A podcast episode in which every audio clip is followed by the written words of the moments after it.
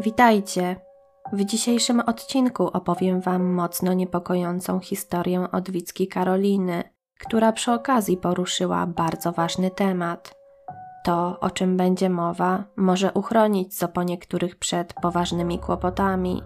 Na koniec odcinka postaram się podsumować i wyjaśnić, w czym może leżeć problem. A teraz zaczynajmy. Historia od Karoliny. Hej, Zbierałam się na opisanie moich przeżyć dość długo, na tyle, że przez upływ czasu co nieco już zapomniałam, ale mam nadzieję, że nie zmieni to odbioru historii. Mój ojciec jest bardzo wierzący. Powiedziałabym, że mieści się w kategorii katola, nie katolika. Przejawiało się to tym, że w dzieciństwie główną atrakcją tygodnia było chodzenie do kościoła. Nie tylko w niedzielę, ale i zwykłe dni tygodnia – nawet gorączka nie potrafiła sprawić, by pozwolił nam zostać w domu. Pewnego dnia, gdy miałam może 8 lat, wpadł na pomysł zabrania mojej mamy, brata oraz mnie do Częstochowy, byśmy mogli uczestniczyć, z tego co pamiętam, w jakiejś mszy oczyszczającej. Plusem tego było odwiedzenie innego kościoła niż nasz na wsi. Pamiętam, że było tam bardzo dużo ludzi. My siedzieliśmy na zewnątrz, a mnie nie bardzo interesowała msza. Zresztą dzień był upalny, a kazanie wlokło się w nieskończoność. W pewnym momencie jakaś kobieta zaczęła krzyczeć i upadła, a po chwili pojawili się przy niej księża i zaczęli się nad nią modlić. Podobna sytuacja powtórzyła się trzykrotnie. Nie ukrywam, że byłam tym przerażona, a mama wściekła się na ojca za to, że zabrał dzieci w takie miejsce. Ale koniec końców poszliśmy na lody i wcześniejsza sytuacja zdawała się odejść w niepamięć. Było tak, aż do momentu, w którym przyszła noc. Już wcześniej czasem miewałam koszmary, jak to dziecko, więc mama kupiła mi taką wkładaną do kontaktu lampkę, która zmieniała kolory. Warto dodać, że za każdym razem, gdy działa się jakaś niewyjaśniona sytuacja, lampka zdawała się zastygać na kolorze czerwonym, a przynajmniej takie zawsze odnosiłam wrażenie. Nie inaczej było tej nocy. Obudziłam się i czułam, że nie mam kontroli nad własnym ciałem. Cała byłam zdrętwiała, a kątem oka widziałam, jak powoli do mojego pokoju wchodzi zakapturzona postać – Próbowałam krzyczeć, ale jedyne co się wydobywało z mojego gardła to żałosne szepty. Postać zaczęła się nade mną pochylać, a ja jedyne co mogłam zrobić to płakać. W pewnym momencie, gdy to coś próbowało dotknąć dłonią mojej twarzy, paraliż nagle puścił, a ja wreszcie zaczęłam wołać mamę, która postanowiła zostać ze mną na resztę nocy.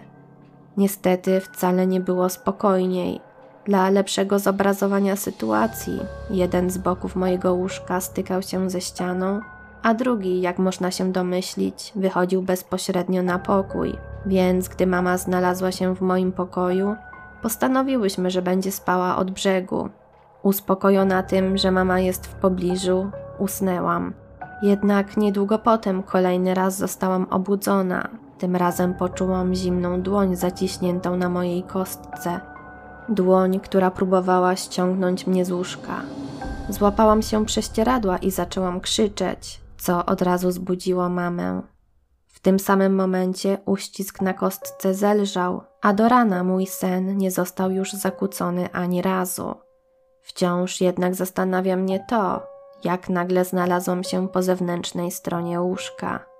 Od tamtej pory zaczęłam widywać, najczęściej w nocy, dziwne cienie, które były ciemniejsze od tych zwykłych, a na domiar złego w kącie mojego pokoju stał mężczyzna w ciemnym kapeluszu. Czułam, że zawsze na mnie patrzy. Ojciec nie chciał mi wierzyć, ale mama starała się pomóc. Sypała sól w kąty, jak i progi, oczyszczała dom wodą święconą, jak i różnymi kadzidłami poleconymi jej przez medium, ale to nic nie dawało. Z czasem ilość koszmarów zaczęła się zwiększać, a ja nie potrafiłam już przespać nocy sama. Za dnia wcale nie było lepiej. W salonie mieliśmy podłogę wykładaną drewnem, które w charakterystyczny sposób skrzypiało, gdy się po nim chodziło.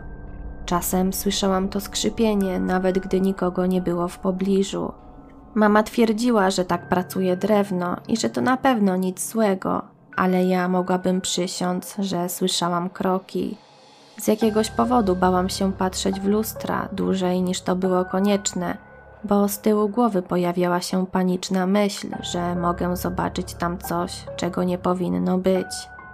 Nieraz bywało tak, że podczas snu czułam dziwny ciężar na nogach, a gdy budziłam się, widziałam jakąś położoną na nich postać. Za pierwszym razem byłam przekonana, że to moja mama przyszła się modlić, ale zaprzeczyła. Oponowała za każdym razem. Po czterech latach przeprowadziliśmy się do mieszkania, jednak problemy nie zniknęły, a wręcz przeciwnie, nasiliły się. Mając 12 lat, bałam się zostawać sama po zmroku w domu, a o spaniu w zamkniętym pokoju także nie było mowy. Mamy taki stary bijący zegar. Pradziadek kupił go w prezencie prababci jeszcze za czasów ZSRR. Za każdym razem, jak na komendę, budziłam się, gdy on wybijał godzinę 3.00. Apogeum wszystkiego nastąpiło, gdy którejś nocy, około północy, Moja mama przyszła do mnie do pokoju i stwierdziła, że u niej ojciec za bardzo chrapie i nie może spać.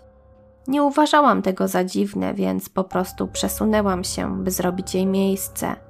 Rano przyznała mi, że miała bardzo realistyczny sen, w którym podpisywała cyrograf z diabłem. Pamiętała tylko, że sprawa dotyczyła mnie, a w momencie, w którym miała już złożyć podpis, zegar wybił godzinę dwunastą i ją wybudził. Z początku twierdziła, że przyszła do mnie tylko po to, żeby sprawdzić, czy nic mi nie jest, ale kilka lat później przyznała się, że nigdy się tak nie bała jak tamtej nocy oraz wierzy, że nie bez powodu zegar ją obudził. Ważną, jak i dziwną rzeczą jest to, że trzy zegarki zatrzymały się wtedy na godzinie dwunastej ten bijący, ten na dekoderze oraz zwykły cyfrowy. W międzyczasie zaczęłam interesować się zjawiskami paranormalnymi oraz poszukiwać rozwiązań mojego problemu. Oczyściłam swój pokój szałwią i zrobiłam też kilka innych rzeczy polecanych mi przez osoby się na tym znających.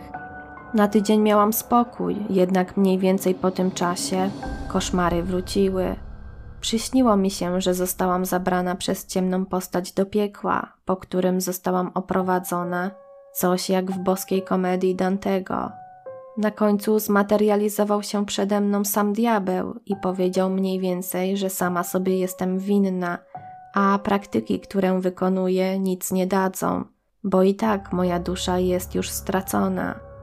W przeciwieństwie do innych koszmarów, ten czułam całą sobą brzydota tego miejsca, smród i temperatura, wszystko zdawało się być prawdziwe.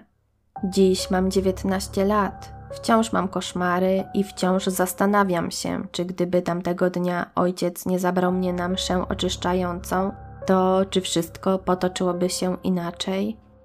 No właśnie, jakby było. Nękania zaczęły się tuż po mszy o uwolnienie, Także wygląda na to, że gdyby tata jej tam nie zabrał, nie miałaby problemów. Co prawda, stanowisko kościoła jest takie, że nie ma zagrożenia dla uczestników takiej mszy, gdyż modlitwa o uwolnienie dotyczy wszystkich wiernych. Jednakże według Petera Szalkewica, śledczego egzorcysty z licencją, jest ryzyko, że uwolniony zły byt może przenieść się wtedy na inną osobę. Niestety historia Karoliny zdaje się to potwierdzać. Była wtedy bezbronnym dzieckiem, czyli bardzo łatwym celem dla złego bytu. Trzeba pamiętać o tym, że czasem nie wystarczy sama modlitwa o uwolnienie, czy nawet jeden egzorcyzm, by wygnać demona. Może pamiętacie, jak niedawno prezentowałam Wam książkę Michała Stonawskiego pod tytułem Paranormalne egzorcyzmy prawdziwe historie? Właśnie stamtąd poznałam stanowisko egzorcysty Petera, gdyż pojawiła się tam historia pewnej kobiety, która także ściągnęła na siebie problemy, między innymi wybierając się na taką mszę. Ale to nie było jedyne źródło jej problemów. Jak myślicie, czy taka msza to ryzyko? W mojej opinii lepiej nie wybierać się na nią z ciekawości, by tylko popatrzeć na osoby opętane, Ale jeśli macie jakiś problem duchowy i potrzebujecie pomocy, myślę, że śmiało możecie tam skierować swoje kroki. Nie wiem, czy moje myślenie jest słuszne. Z chęcią poznałabym także stanowisko księdza, jak to wygląda z jego perspektywy. Jestem bardzo ciekawa. Jeśli jakimś cudem ten film oglądałby ksiądz i chciałby się wypowiedzieć, to byłoby mi bardzo miło, gdyby to skomentował. Jeśli tak by się stało, to przypnę jego komentarz na samej górze, by był widoczny dla wszystkich. Chociaż też nie jestem pewna, czy księża w ogóle mogą mówić na ten temat publicznie.